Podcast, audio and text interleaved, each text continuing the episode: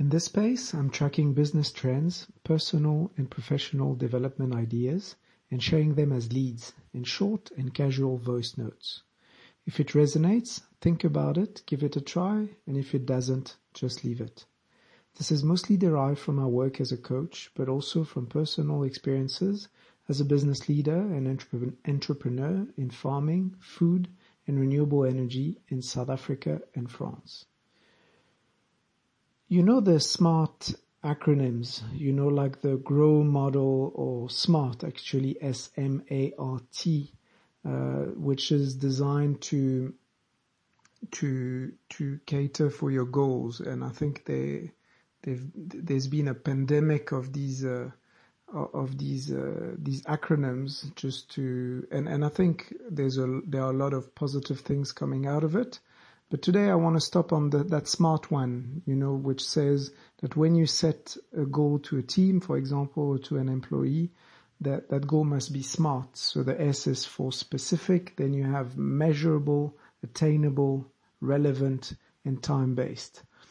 Um, I was discussing with a with a with a colleague, uh, Vincent Rossignol, and I will I will I will put a link in the in the show notes. Um, and he, and he was he was telling me that uh, that uh, it's been a while that uh, at Novartis where where he works the Swiss uh, the Swiss pharma company uh, in in Af- uh, so he's based in Africa but it's a Swiss the head office is in, in Switzerland.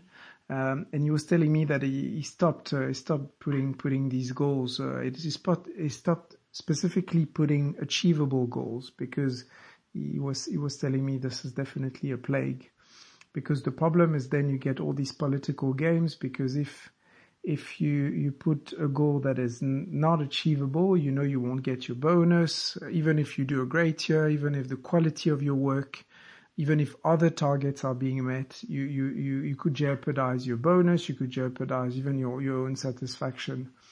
So I think, uh, yeah, the idea is to put more like. Uh, targets, like the original target. It's where you want to go. It's a direction. It's, it's where you want to be so that everybody is speaking the same language.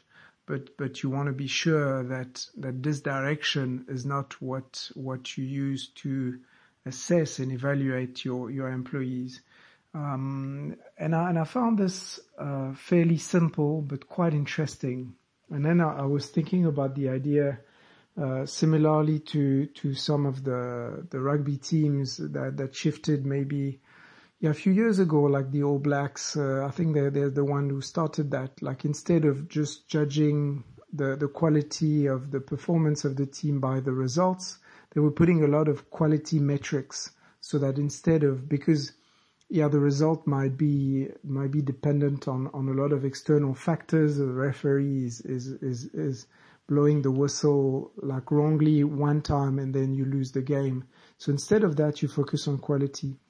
But even beyond that, I think what's important is if you, if I go back to uh, an organization level or environment, uh, I think the more important is probably to, to focus on the quality of the experience, what you are doing and what the environment is, that, um, that the quality of the, the workplace, the quality of the relationships, you want you want safety, you want trust, you want uh, cultural diversity, and also you want challenge. You want like the the, the sharp and and challenging ideas to emerge. So I think that's important to create that enabling environment. And I'm not inventing anything here, but most importantly, which is linking to what we're doing in coaching, is probably the way you then learn from your failure.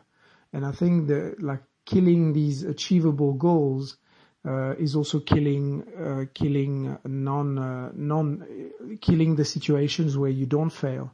So if you do fail and if you allow your team to fail by putting non-achievable goals or very ambitious targets, then you need to learn from the failures. And, and, and that's what you would call the integration. And I think what I was describing for the quality of the environment you can probably apply similar qualities to what you want to deploy as an integration.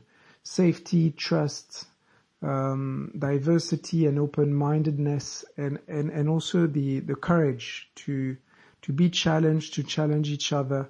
And I think that's quite important. So So yeah, I was thinking uh, that's probably a different framework and and probably m- more subtle or subtler than than what you would get with a smart target.